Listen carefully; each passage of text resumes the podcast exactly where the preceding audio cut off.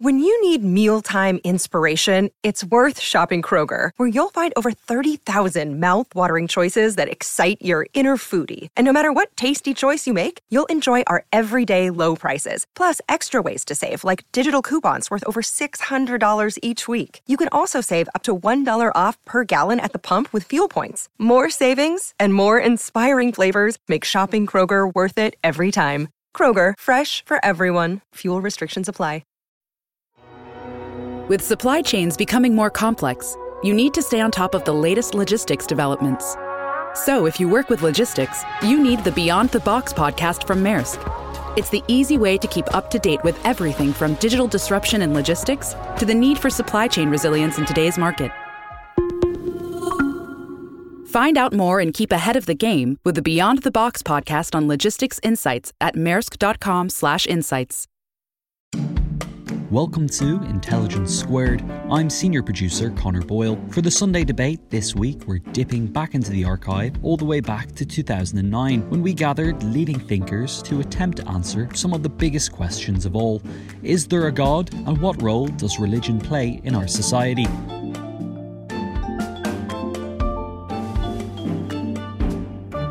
Has atheism replaced religion as the new faith of the secular age? That was a question we put to a panel back in 2009. The lineup included the former Bishop of Oxford, Richard Harries, former editor of the Daily Telegraph, Charles Moore, science author Richard Dawkins, and philosopher A.C. Grayling. Hosting the discussion was educator, commentator, and historian Anthony Seldon. Let's join the debate now. Welcome, everybody. It's going to be an absolutely marvellous debate tonight. Uh, this is the topic of the millennium and how perspicacious of all of you to manage to get uh, tickets tonight uh, to be here. We are, uh, are going to have a tremendous time. We've got an outstanding panel on both sides. Uh, we have uh, a tremendous motion. We have a wonderful audience uh, and you've managed to brave your way through hellish weather. Sorry, I can't say that, can I? That's, uh, that's compromising my neutrality. But let's get straight on. Uh, straight on, and we're going to start with Richard Harries. Richard Harries, former Bishop of Oxford. Richard.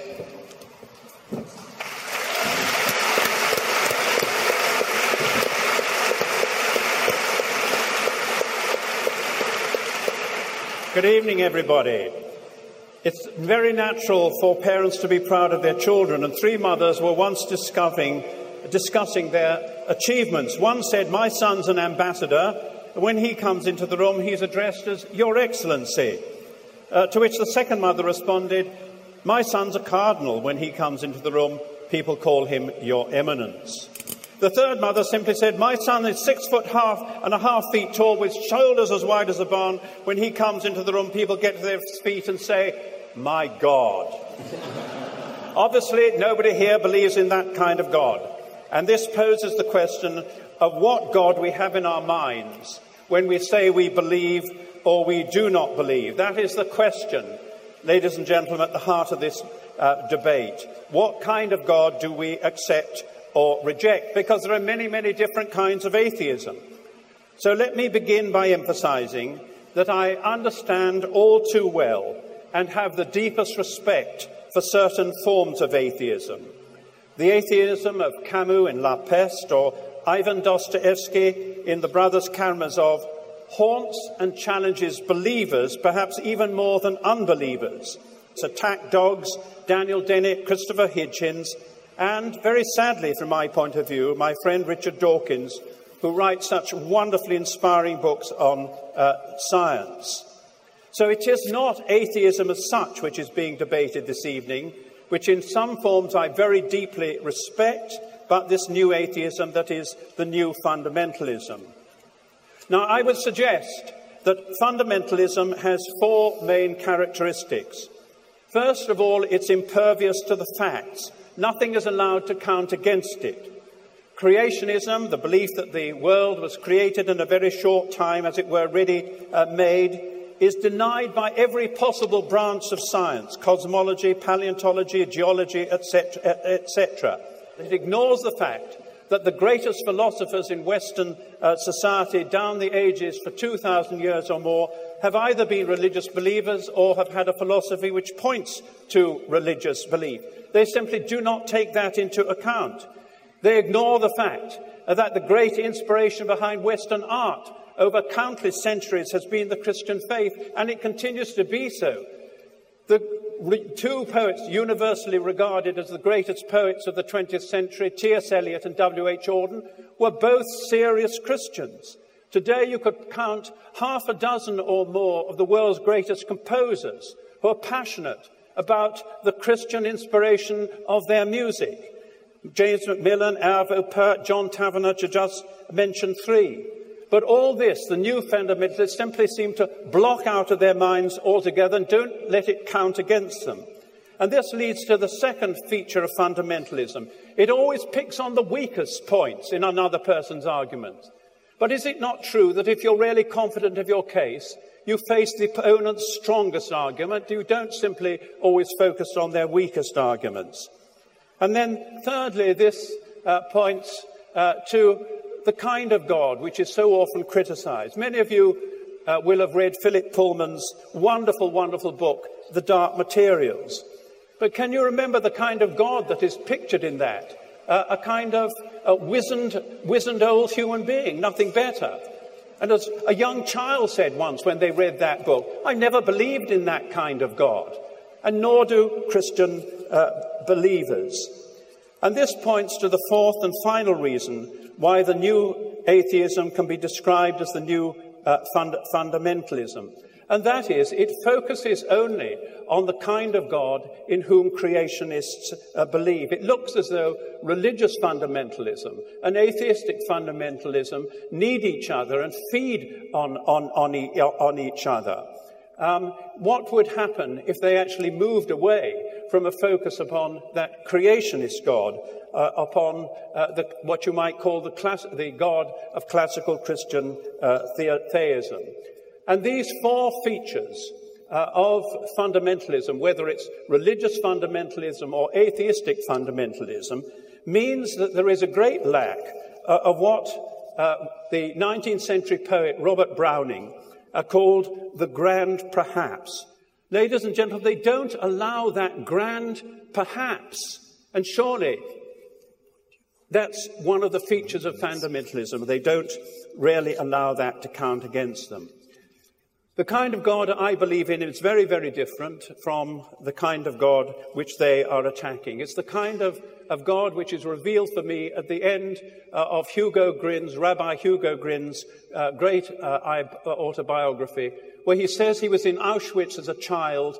He hoped God would rescue him. That God never came. And he cried and cried for hours. And then he, he realized uh, that, uh, as he says, people sometimes ask me, where was God in Auschwitz? I believe that God was there himself, he said, violated and blasphemed. The real question is, where was man in Auschwitz? So I suggest that the heart of this debate is the kind of God we do believe in or do not believe in. Thank you very much indeed.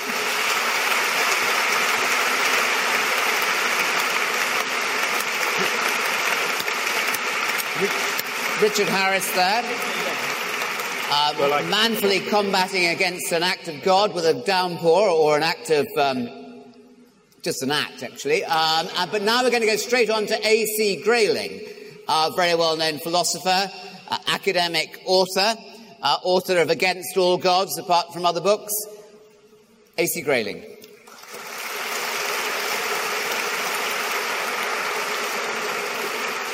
Thank you very much. Thank you. Well, there, there is a, a, confrontation between people who have religious commitment and those who don't. And it has become a rather bad tempered one since 9 11, since the atrocities in New York and Washington um, in 2001. And that date, what happened on that date, I think changed the nature of the debate between people on either side of this confrontation. Prior to it, I think if people had a religious commitment of some kind, generally speaking, in this country at least, they kept it to themselves. Their uh, religious proclivities were rather like their sex life. They didn't talk about it at dinner parties very much. And when one met somebody, if one wasn't oneself religious, who is religious, one wouldn't uh, press the point very much. One would treat them rather uh, as if there had been a, a, death in the family, which in the case of Christianity is reasonably apt. Um, since uh, uh 2001, however, um, things have changed. And they've changed in that people who don't have a religious commitment have very often spoken out robustly and uncompromisingly and have been very frank about their point of view. And it is this, I think, the tone of the discussion which has uh, alarmed um, people who are defenders and apologists for religion. And it puts me in mind, rather, of a cartoon I saw recently, which has two panels. And in the first panel, there is a, a cleric and he's uh, brandishing a religious symbol of some kind, as it might be a crucifix if he's a Christian or a, a crescent if he's a, a, Muslim.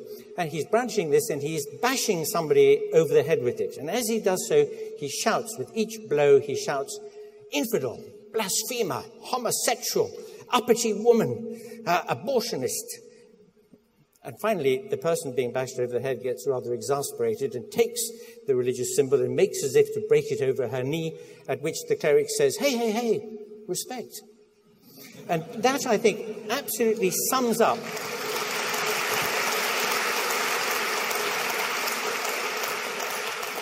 the person who drew that cartoon will be delighted. That, that rather sums up the rhetorical position today. What one must understand is this that there are charges on both sides of the debate about not understanding the other person's point of view. Uh, people of, a, of a, a religious uh, commitment say this about those who don't share their views. They say, You don't understand our position, what it's like to have a commitment, what it means to us.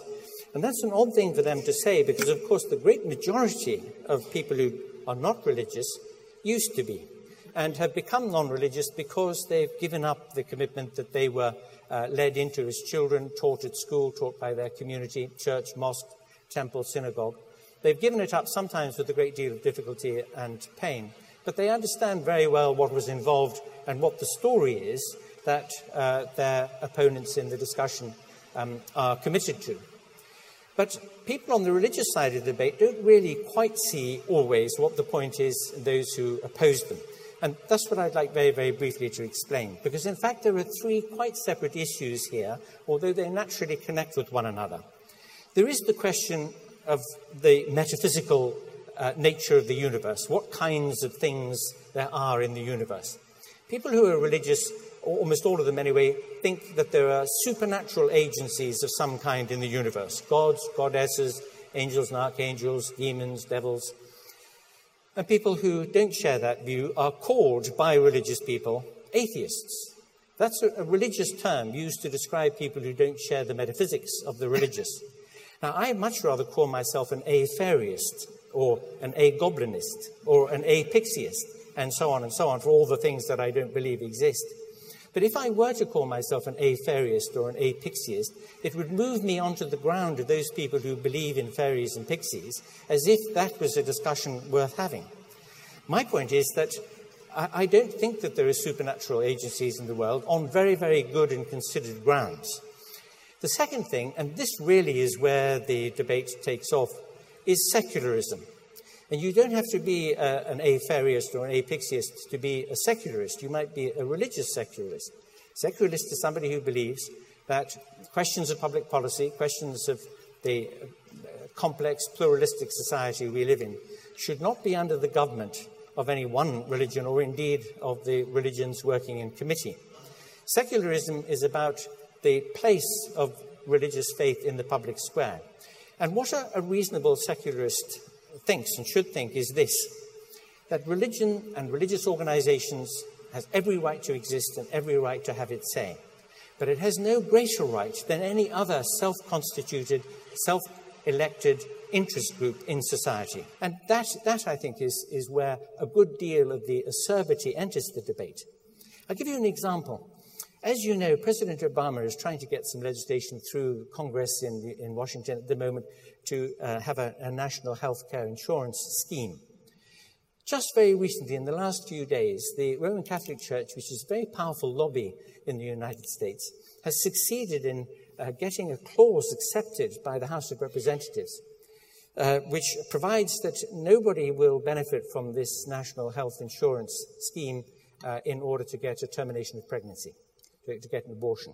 It's just one very small example. One could cite many, many examples across many societies. For example, Taliban governed areas of Afghanistan where women and girls are not allowed education or access to healthcare and the like, where access to social goods of various kinds are denied because of questions of dogma, because a particular uh, religious outlook doesn't favor that way of doing things or thinking about things. And when, when uh, religious organizations have that impact on the lives of individuals in society, denying women their, their rightful place uh, in, in, education, denying the opportunity for people to make choices about what happens in their personal lives, where there is too much interference in the public square.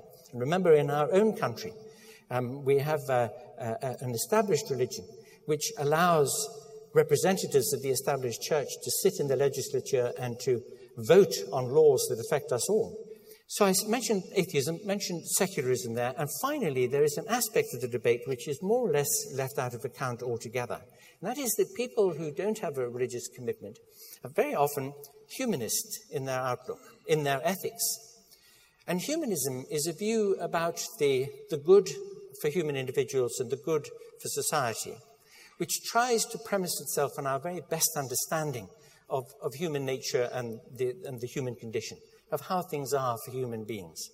And it tries to uh, erect a, a, structure of ethical concern um, between individuals, urging the importance of good relationships between people, respect between human re- individuals on the basis of their human individuality, not on the basis of some identity that they uh, choose for themselves, in the hope of trying to make this a collegial, cooperative, and flourishing world. That aspect of the debate is suppressed because the churches, the religious bodies, arrogate to themselves the claim that only they um, really have the right view about ethics, about the right way to live. So I would argue that given the fact that to be a non believer is uh, to stand in a relation to religion in the same way as the non stamp collector uh, stands to the stamp collector, that is, you just simply don't share that view, it's extremely hard indeed to be a fundamentalist non stamp collector. You just don't take that particular view, and the fact that you don't says nothing else about what you believe and how you behave. Thank you very much.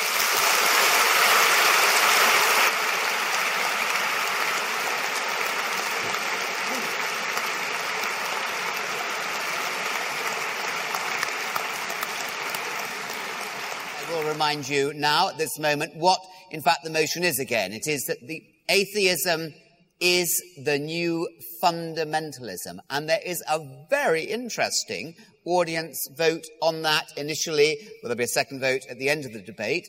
Um, and now I'm going to ask Charles Moore, uh, former editor of the Daily Telegraph, uh, very regular columnist now, and Charles is going to be speaking for the motion.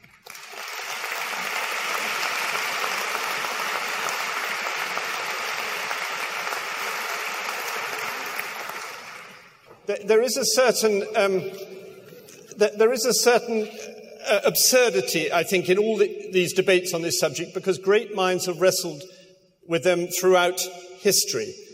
Uh, Milton wrote Paradise Lost, which is the greatest long poem in, in the English language, to justify, uh, to, to assert eternal providence and justify the ways of God to men. And obviously, I and not even the bishop are capable of doing that very effectively tonight.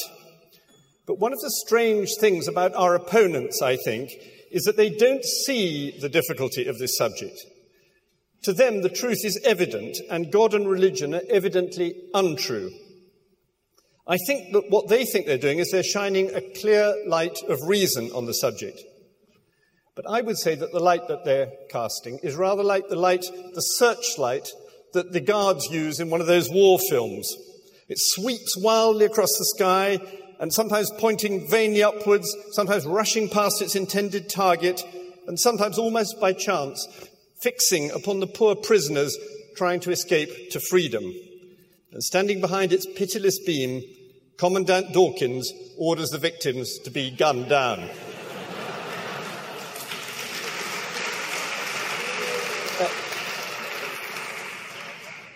Our opponents tonight claim to speak for atheism. They speak with anger and with certainty.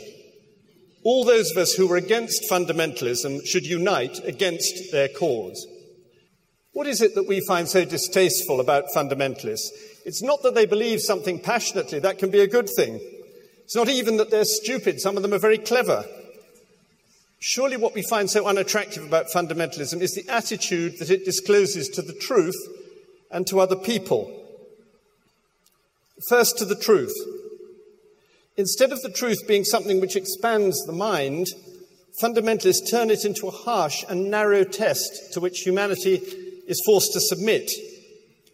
Natural selection explains the whole of life, proclaims Richard Dawkins, and whatever else is said is wrong. In societies where fundamentalists gain power, such as modern Iran or Lenin's Russia, such narrow ideas of truth are imposed and brutally policed. Second, the attitude to other people. The fundamentalist attitude to those who do not accept his truth is at best pitying and at worst murderous. He thinks such people must be defective, they must be stupid or deluded. Richard's book is called The God Delusion or Evil. Professor Dawkins sees the whole debate as a whodunit, some gigantic game of Cluedo. And he thinks who, he knows who is guilty. It was the Reverend Green who did it with the Bible in the nursery. And he wishes to punish him. For the fun. The author writes with pride, and it's the pride of a boxer who thinks he's knocked somebody out. It's part of our opponent's fundamentalist position that they don't really distinguish between fundamentalism and other forms of religious belief. Just as followers of bin Laden will say that all infidels are damned, so these hyper atheists say that all religion is equally contemptible. It seems to me that's like saying that fascists and liberals are really the same because both of them believe in politics. It's a grotesque parody of religious thought. In an extraordinary passage in his book, Professor Dawkins point out, points out that members of Mensa, the Society of People with a High IQ, tend to be atheists. He also says that there are few atheists in prison. Therefore, he thinks atheists are better, brighter people than believers. Like a clever schoolboy, he thinks that only brain power matters. Well, there are plenty of examples of brain power being put to bad use. What Winston Churchill famously called the lights of perverted science have beamed with a particularly ghastly brightness in modern times. I expect that Dr. Mengele, who conducted live experiments on children for the Nazis, was a man of very high IQ. But that's not my main point. My main point here is that Professor Dawkins' attitude to the life of the mind is one of conquest. Far be it from me to disparage brain power. I thank God, literally, I thank God, for the achievements of science and for all other intellectual achievements. But is it really the case that human beings are less valuable because they are stupid or ill educated or poor or sick or disabled? The African peasant woman who sacrifices herself to, to save her starving child stands higher, in some important sense, even than the president of the Royal Society, though I have no objection to that distinguished gentleman. The prisoner whose faith Professor Dawkins looks down on with such disdain, understands something about the human predicament which is to, denied to those who worship only success. It's a unique feature of serious religion that it appeals both to some of the best minds who have ever lived and to the most unfortunate people in the world. It is also often very clearly grasped and this is something which Professor Dawkins really hates, by children. Now, why? Why do the great religions, especially Christianity, put such store by the poor and the weak, the very young and the very old? I think it is we, because we can see what Cardinal Newman called the greatness and the littleness of man. We see the huge human capacity for achievement, invention, heroism, beauty, and love juxtaposed sometimes in the very same human beings with cruelty, vanity, hatred, greed, and violence. And we're therefore profoundly unconvinced by explanations which are reductive and self aggrandizing. We know that a world run by members of Mensa would not be a better place.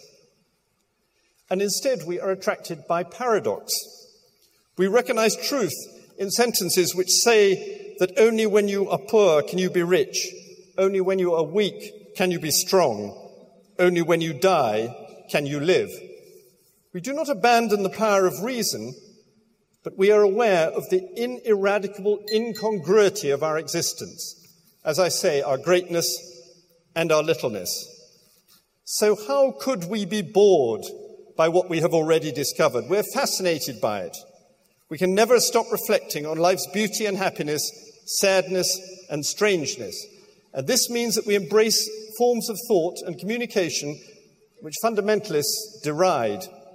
So, what we are saying to Professor Dawkins and Professor Grayling and all the rest of these fundamentalists tonight is what Hamlet says to Horatio there are more things in heaven and earth than are dreamt of in your philosophy. Thank you. Thank you very much.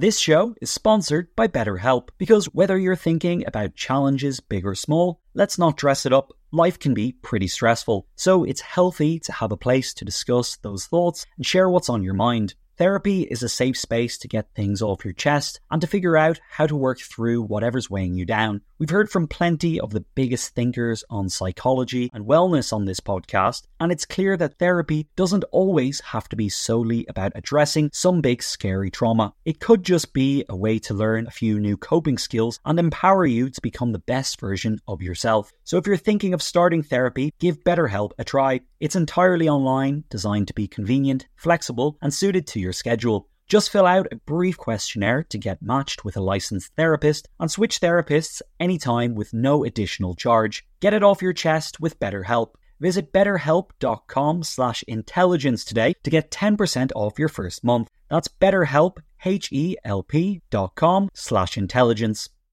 The events calendar is filling up here at Intelligence Squared, and to create each one, we obviously rely on some brilliant guests and onstage talent. But behind the scenes, there's also a producer, a production team, and the budget in the mix too. You've got to keep an eye on all of that stuff in one place. NetSuite is the number one cloud financial system, bringing accounting, financial management, inventory, and HR into one platform, slashing manual tasks and errors. And you can cut the cost of maintaining multiple systems because it's super easy to get started. NetSuite exists in the cloud, you see, no hardware needed, so you're cutting IT costs too. That's why over 37,000 companies have already made the move. And now, by popular demand, NetSuite has extended its one of a kind flexible financing program for a few more weeks. Head to netsuite.com slash squared. That's netsuite.com slash squared. netsuite.com slash squared.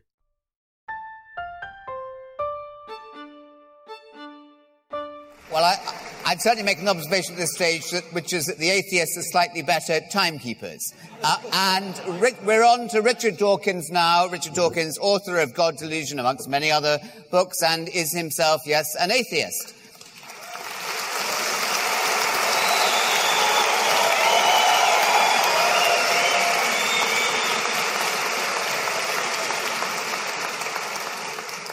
Fundamentalism means different things to different people, but I think there are two elements that are common. First is blind obedience to a holy book, regardless of evidence, and this is what uh, Richard Harries meant by impervious to facts. And the second is extremism.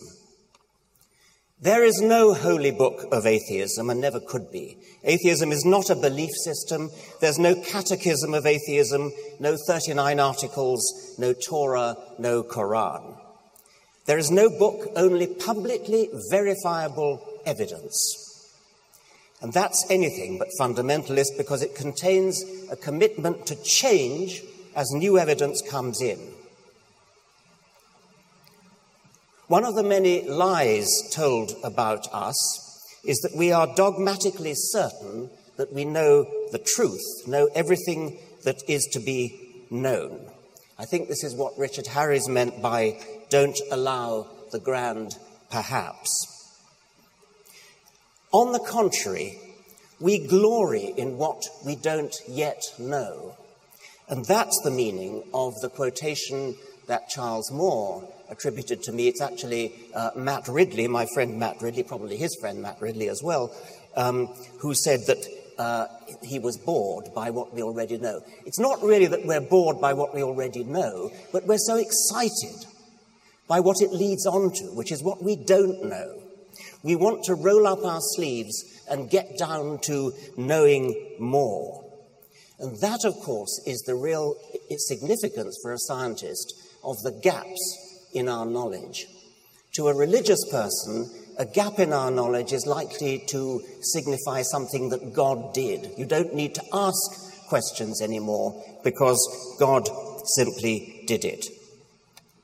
We, however, admit with some excitement that there are gaps in our knowledge, gaps waiting to be filled. Gaps do not provide a license to fill them with any old stuff that we happen to make up. And most certainly, they don't provide a license for any old stuff that happened to be made up by a tribe of ignorant desert nomads and just happened to get into some holy book or other.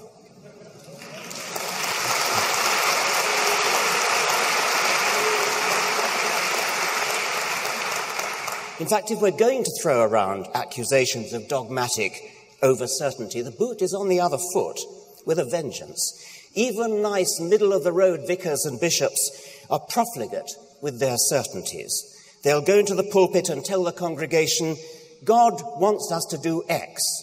God doesn't want us to do Y. How do you know? When did you ever hear a priest say, I think the balance of probability suggests that God wants X?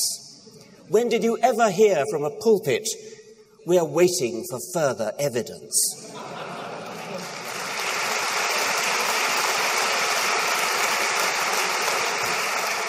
Let me turn now to the second meaning of fundamentalism extremism. We are accused of being extremists. We new atheists are said to be no better than the Muslim extremists who hijack planes and fly them into buildings, or than the fundamentalist Christians who blow up abortion clinics. When was the last time you read of anybody who blew up anything in the name of atheism? Not blew something up and happened to be an atheist, blew something up in the name of atheism. Atheism doesn't have any faith schools. If we did, by the way, we wouldn't teach them atheism, we'd teach them critical thinking and how to make up their own minds.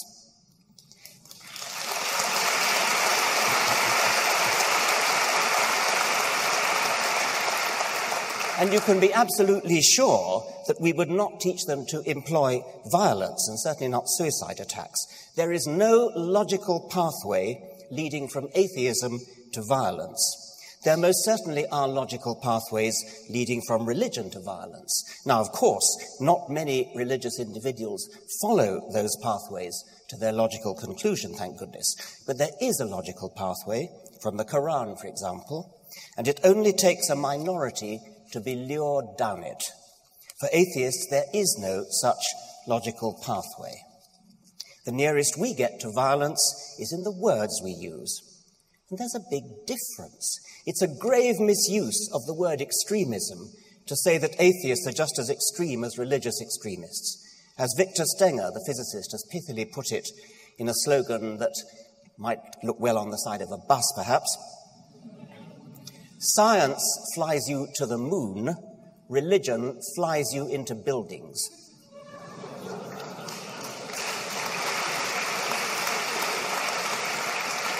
Nevertheless, Nevertheless, atheists such as me have been accused of using the language of extremism. We are strident, shrill, intolerant, aggressive, arrogant. We worship the mind rather than the soul, rather than the heart. Rather than the gut, perhaps one might say, to parody Charles Moore. And we are accused of giving offense.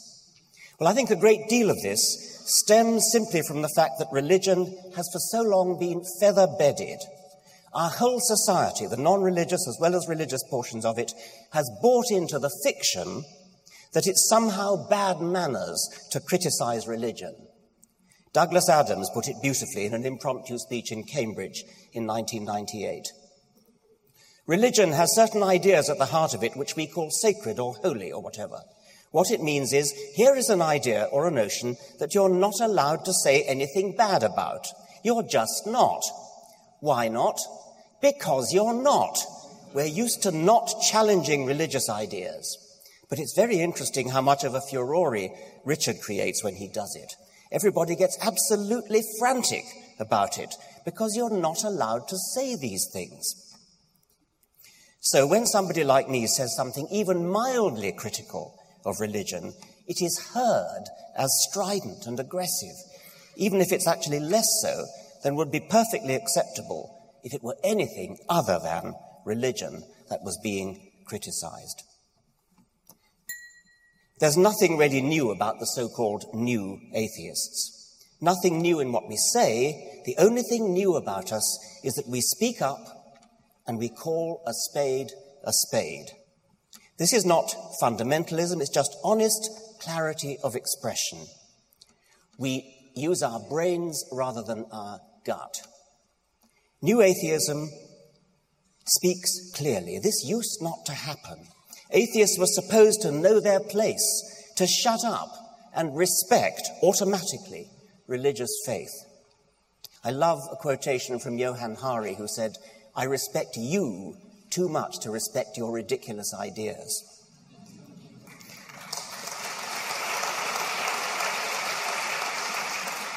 So entrenched is the assumption, implicitly accepted for centuries by religious and non religious alike, that religion must automatically be respected, that even clarity is heard as offensive, as fundamentalist indeed. I'm confident that this audience will not be swayed by such pussyfootery and will vote with their heads instead of with their guts. Vote against this motion. Thank you.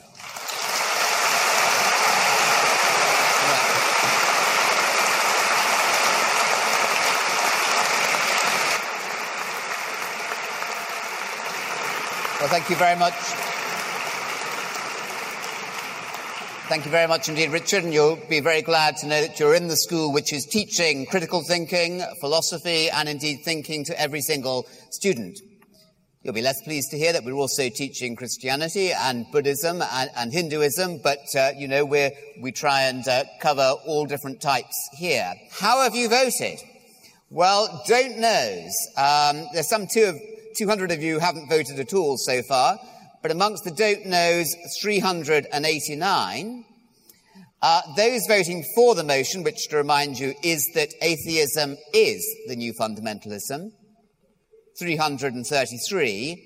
And against, this is before the debate voting as you were coming in, against the motion, 675.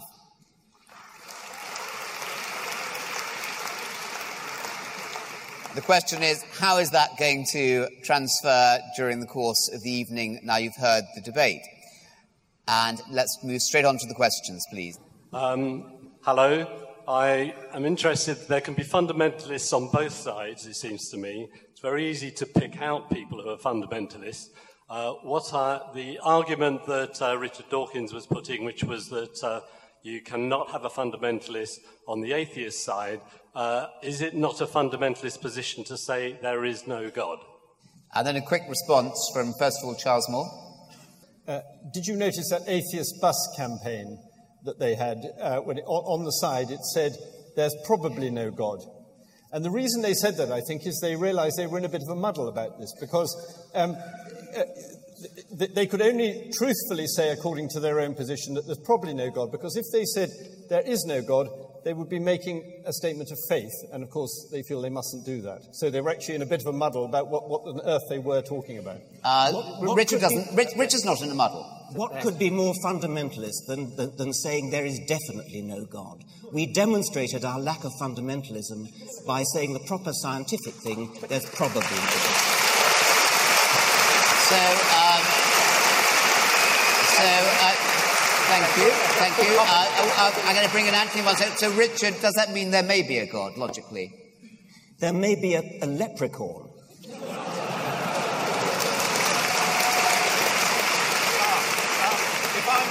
I say, uh, no, yes. No, you can't let Richard get away with that.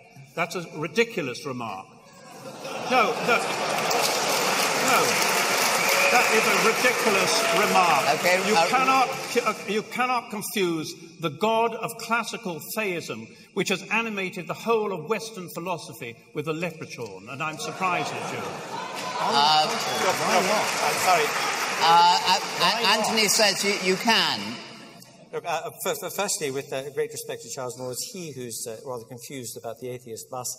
we did want to say there is no God on the bus, and, and um, it turned out that the Advertising Standards Authority uh, required of us that we, that we insert a probably there, despite the fact that, uh, that the very many uh, theist adverts on buses say things like Jesus saves and so on rather unequivocally. Okay, thank you for that. Question one over here, please.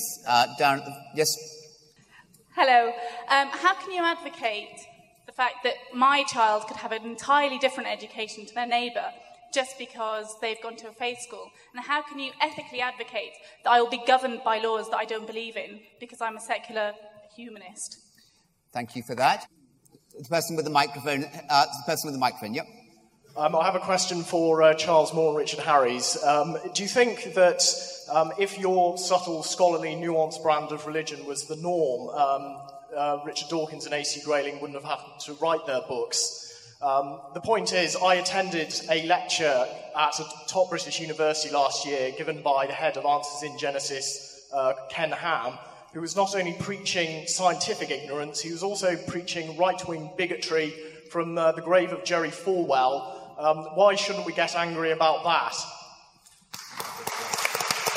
Uh, okay. Um, I'm going to ask the side to come in first on those. I don't believe that I was arguing for a subtle and nuanced brand of Christianity. I think I was simply arguing for a mainstream traditional form of Christianity.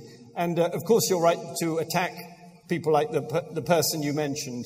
Um, but I, I, I, don't think we should allow ourselves to be marginalized by thinking we're a sort of cl- clever, clever, super modern version of Christianity that's being put forward, uh, at least by me. This is just what has been put forward by mainstream churches throughout history. And one of the things that I think is quite wrong about the Dawkins Grayling argument uh, is to characterize, it's the other way around from what you're saying. They're taking people like mad creationists and they're trying to project that onto the whole of the Christian faith for 2,000 years. That seems to me a total misrepresentation. Richard?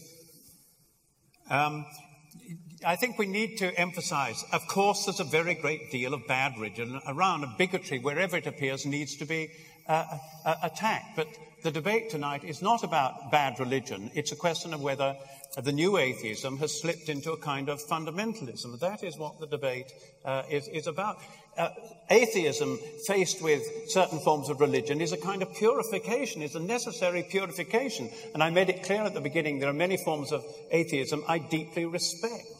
Well, you, you well yes. Uh, um, on this question, which the, the, the, questioner raised about the good and the bad um, kinds of religion, um, I think he's absolutely right. It would be marvelous if all religious people were like our two panelists here tonight. And it may be right that that, that, that deserves the title mainstream in some historical period, but I rather doubt that. But the fact is, it doesn't today. And if you go to the United States, as I, as I often do, the, the huge majority of religious people are just the kind of religious people you don't want. And that's, the, the that's the, the reason why I found it necessary to write The God Delusion. The question is absolutely right. There would have been no need if everybody was like Charles Moore and Richard Harries, but unfortunately they're not. To pick up on the Cluedo jibe that uh, Charles Moore raised, and that the Reverend Green did it. In America, he's not even called the Reverend Green. He's called Mr. Green. He's not allowed to be called the Reverend Green because, because in America it's inconceivable that a clergyman could possibly do anything wrong. Anthony. I mean, just, just to revert to the rhetorical point about the, the name calling which is going on, fundamentalist atheists and, and so on, the, the, the, truth of the matter is that um, people who are troubled by the criticisms leveled at them really do set the bar very, very low indeed as to what they will accept in the way of criticism. So if they're spoken to rather robustly, you know, pe- people who criticize um, religion are said to be intolerant of religion uh, as though a physicist who doesn't believe in magic is intolerant of magic. It's, it's a, uh, you know, a, an attempt to try to displace um, the, the, criticism by attacking the criticizer. I mean, one thing that was very noticeable about Charles Moore's contribution this evening was that it was very largely an ad hominem attack on Richard Dawkins, not really an attack on the ideas. Anthony, um, we're going to have a question. There's a lot of questions over here. I'm very keen to get some questions down over on this side here, but gentleman here first. Uh, good. And then over here, please.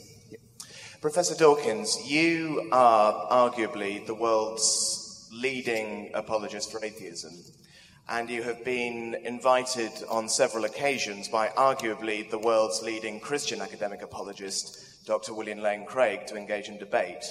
I would like to know why this is not an example of the new atheists doing what Lord Harries has described as avoiding the strongest possible arguments from the opposition. Okay, thank uh, you. Thank. That's a very straight question. Over here now, and then at the back, please. Let's take question number two at the back, please. Yep.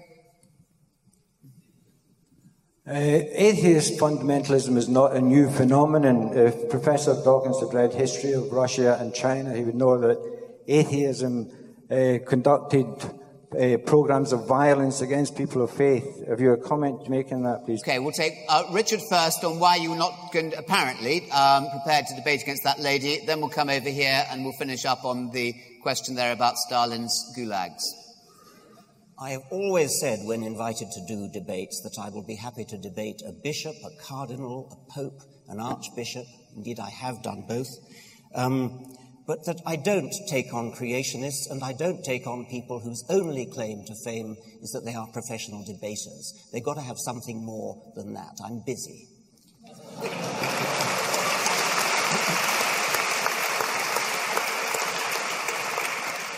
And if she said she was busy too, you would say it, it was a he actually. But, oh, oh my goodness, what a boob! Uh, uh, over here, moving, moving straight on. Yeah. Now the response on Russia, Richard the implication was made that uh, the monstrosity, the, the, the, awfulness of Stalin's Russia, um, Mao's China, had something to do with atheism. These were dreadful people having dreadful political philosophy, which they uh, ruthlessly enforced in their countries. It is incidentally true that they happened to be atheists. It's incidentally true that Hitler, Stalin, and Saddam Hussein all had moustaches but it's nothing to do with the, either their moustaches or, in the case of um, Stalin, his atheism. Hitler wasn't an atheist. Okay. Yep. La- lady, yes. Excellent. Lady first. How would you respond to a sign that I saw outside a what appeared to be sort of a mainstream church um, in the UK, in the southeast, um, saying, uh, "Don't think, just believe." Don't think, just believe. Uh, and one over here, yes. Second questioner. And let's take the third question. Go, yeah, gentleman here. Uh, could I ask each side to give an account of the criteria they use for assessing truth? Okay. And then to uh, justify that uh, against the charge of fundamentalism. All right. And while we're doing this, and the third question is doing it, can we please make certain that you cast your votes? Uh, the votes please. Uh, everyone clear about the votes? Hope so. Questioner here. Yes, please. Um, Richard Dawkins. As has already been said, um, you're quite happy with the atheist bus campaign um, wording. Yeah, after all, you endorsed it. It said, um, God probably doesn't exist. Now, I'm a bit sad. I brought a dictionary along with me, which uh, suggests that someone of that point of view is an agnostic. Doesn't that mean that is actually an agnostic bus campaign. You're actually agnostic, and you're probably not the best qualified person to oppose the motion tonight.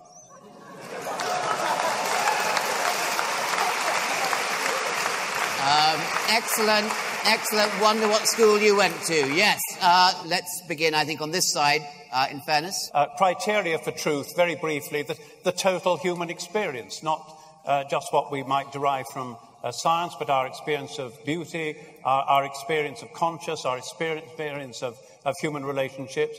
Uh, all this we, we put together and, and wonder what the heck it, it, it's all about. So it's the total range of, of human experience. Uh, Ch- Charles Moore, what are you going to pick up on? I just wanted to say that I'm interested by the way these questions have gone because it illustrates the problem we have with the whole of this debate, which is it's always a serious question that's impossible to answer. And indeed, when the serious question is raised, the chairman says, Oh, that's very difficult, and let's go on to another one. Um, uh, the, the, and the trouble, and, and, this is why I worry about the new the, the fundamentalist atheists, is because what it is is using the method of scorn in order not to have the argument it's always saying, you know, here's the ridiculous example, here's the reductio ad absurdum, here is the, the, bad, the bad behavior, instead of trying to actually to address and talk about these questions that keep coming from so many people in the hall tonight and so many people all over the world who actually want to think about the answers. Uh, thank you very much. I, I don't, in fact, think, Charles, I don't quite accept that because I think you have had every chance to uh, come back and answer at length. You haven't always chosen to do so. Are there any other of the questions that were asked in that batch that you'd like to come back on? I'm not complaining personally. I'm just, I, I haven't been persecuted. I fear that the, the whole discussion about these issues is constantly misrepresented by the form that it takes and by the type of argument that sometimes comes from the atheist fundamentalists. Okay. Um, well, that, that, yes, that's... Can we, can yes, we, Richard. Just, just press, uh, earlier on, Richard made a, a, wonderfully telling point, I thought, when he said he'd never heard from a, a, a pulpit the remark on the balance of probabilities. Well, I can honestly say, when I've, I think I've read nearly all your books, I've never read the statement on the balance of probabilities there might not be a God. What about the bus campaign? No, no they, uh, it's, I, will eat my words if you can point that. Well, but I it, can. Uh, so, they're so definite. No, no, chapter four of the God Delusion is called Why There Almost Certainly Is No God. Um. Uh, I, um, I, have, I, I, I have put, put forward a seven point scale from one total certainty there is a God to seven total certainty there is no God, and I place myself as a number 6.5. Um, so, uh, chapter 4, verse 2, do you want to come back on that? Well, uh, that's not quite the same as the balance of probability. You know, it's almost certainly probable. It's not quite the same, the balance of probability. Well, if, if, by that you mean we should be saying 50%, I'm certainly not happy to go for 50%. I think I've. can I? Can we just? You, you asked a very uh, interesting earlier question about experience of atheism. I draw a distinction between intellectual atheism and experiential atheism, uh, the kind of experience the poet Edwin Muir had once in a bus when the human beings in front of him were suddenly stripped of any sense of being human. Now, I do think uh, that that is a totally devastating experience. You sometimes get it uh, after a Samuel Beckett play. Um, I mean, a wonderful playwright, but you suddenly feel human beings have been stripped of anything to do with the spirit. Now, actually, I think many religious believers go through that kind of experience of atheism, where the world suddenly seems totally devoid and empty of God. And it might have been that experience of Jesus on the cross, you know, when he said, My God, my God, why hast thou forsaken me? I think that sense of experiential atheism is actually much more disturbing than intellectual atheism. Now I'd like to answer the questions, if I may. Don't think, just believe. Yes, that's one of the explanations for the persistence of religion. It reminds me of my favourite um, joke from Bertrand Russell, who said, Most people would rather die than think, and most people do. That, explains that one. I've got um, been a, a challenge to explain my criteria for truth. Truth is a very, very hard thing to find except in local empirical circumstances. Much, much more significant than that is rationality. Rationality is the key. To behave, to think, and to believe rationally on the basis of the evidence, that is the surest path towards truth. You have to remember what Voltaire said I will defend with my life the person who is seeking the truth but uh, I will not be so keen on the person who claims to have it. Finally, there is one big difference between Richard Dawkins and myself on the question of the 6.5 and agnosticism. I am not one little bit agnostic about fairies or pixies or goblins and so on for all the other supernatural agencies that might be invoked.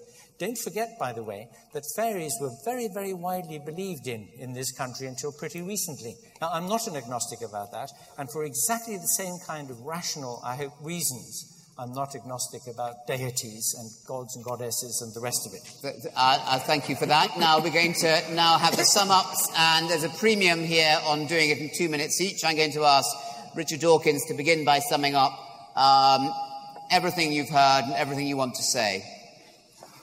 I suppose the, uh, the two main issues that have come up are first the idea that we on this side are somehow bleak and empty and um, the distinction that Richard Harries made about experiential atheism, the sense of despair, which is supposed to afflict us when we lose faith.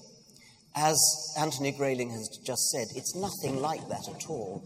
On the contrary, it's a sense of release, it's a sense of freedom from an oppressive overlookedness you somehow realize that you are free, you're in control of your own life, you are looking out at the universe. I know that I'm going to die and it's, it's finite. All the more reason to appreciate it, to enjoy it, and to exult in it. Now, just, um, the, the other the, the, the, other issue is the, is is the narrow one of the motion. Are, are we um, fundamentalist? I think it's probably fair to say that some of us are passionate and that we are uh, very, um, yes, deep, deeply passionate. We care deeply about, for example, the truth, uh, which I would define as that which is supported by objectively discernible evidence. But please don't mistake passion for bigotry, for narrowness, for arrogance, for, uh, for fundamentalism. You can be passionate without being fundamentalist. There really is a, an important difference. I'm happy, indeed proud, to be passionate. I'm happy to be passionate about the truth. I'm happy, I hope, to speak clearly, but none of that implies fundamentalism in the sense of uh, extremism or in the sense of of in, implacable devotion to some kind of holy book.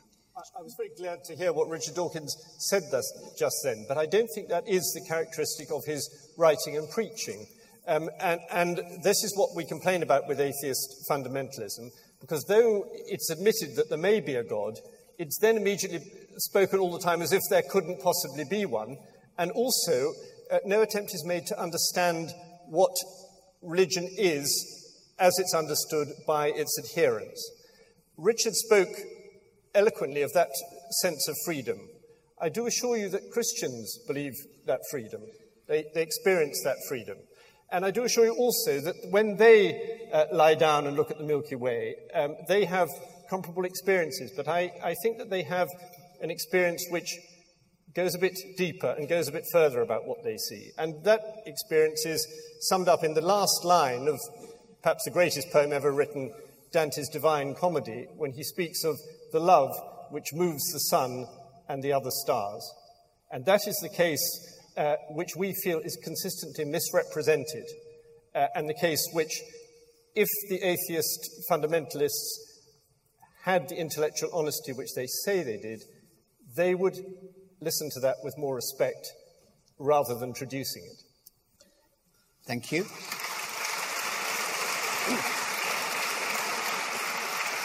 AC, Grayling summing up against the motion. Well, Charles Moore um, reminds us, and I mentioned this in my opening comments, that uh, a standard charge laid against people who don't have a religious outlook is that they don't understand the religious outlook, that we don't, we don't appreciate um, how it feels to be religious and to have that way of looking at things. And I pointed out that the great majority of people who don't have a religious outlook used to have one. Most atheists are people who have won through to uh, an open minded, free thinking way of, of looking at the world from having been brought up in one or another religion, their parents' religion usually, and had it inculcated into them when they were very young. So we do understand it, and it may very well be that we understand it all too well. It's not that we don't understand it, we understand it all too well, which is why we disagree with it. That's point number one.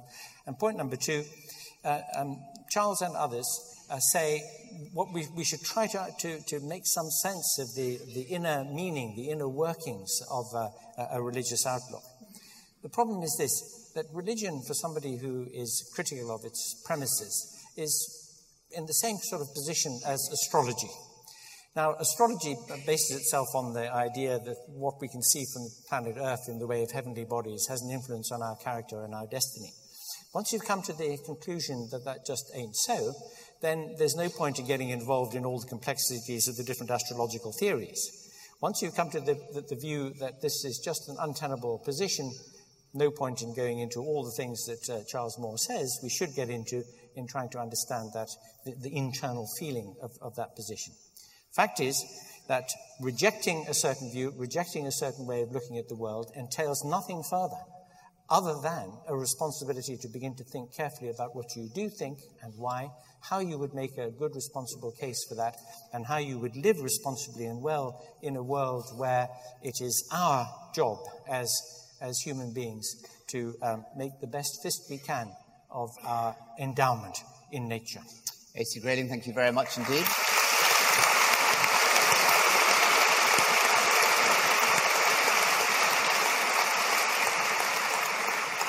And I'd just take the opportunity, if I may, to uh, address the last question, which was asked from the audience about whether Charles and myself are not really on the defensive on this issue now. Um, and strangely, I think I would want to admit that in a sense uh, we are, because on the one hand, uh, we're battling against uh, creationist religious fundamentalists, and on the other hand, uh, against the new atheists. And I've suggested at the beginning the sense in which they feed each other, and it's therefore very, very difficult to get across the case for classical Christian uh, uh, thought in the Western uh, tradition. And if I might say so, I think Anthony uh, slipped into that again earlier on, where he contra- put together not believing in fairies and not believing in what he called deities. Uh, but in that sense, the early Christians, as I d- said earlier, uh, were atheists. They didn't believe in deities. They believed uh, in the uh, the God of classical Western theism, who is not an existent in the world of existence, not a thing in the world of th- things, but the ground and goal of all existence, in whom all things exist. John of Damascus in the 8th century, and no doubt I might be scorned for quoting somebody such a long time ago, but John of Damascus in the 8th century, uh, great bastion of Christian orthodoxy in the East, said, What God is in himself is totally incomprehensible and unknowable. And it's that sense of the, of the mystery of God. We can use words about God and deity and deities, but in the end, we're talking about something which is beyond uh, human words. And I think it's that sense of, of, of mystery which both religious fundamentalism and uh, the new atheism somehow uh, fail to point to in any way. Thank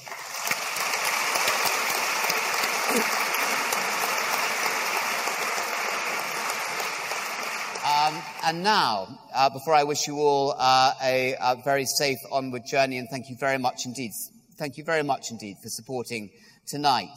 Uh, the online vote uh, was uh, for the uh, motion was 12 agnostics, 35 for it, and 877 against the motion, which could mean that atheists go online. Um, and uh, the uh, don't knows amongst the cognoscenti, those uh, with the presence of mind, the consciousness, uh, the belief, uh, to be here tonight.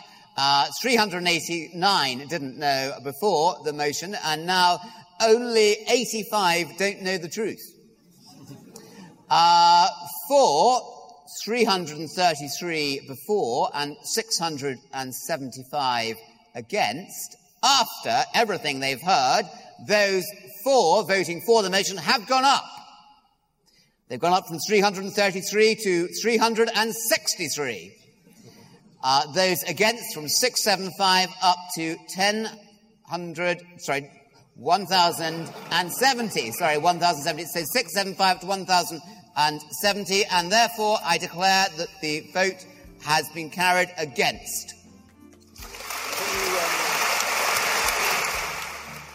Thanks for listening to this episode of Intelligence Squared.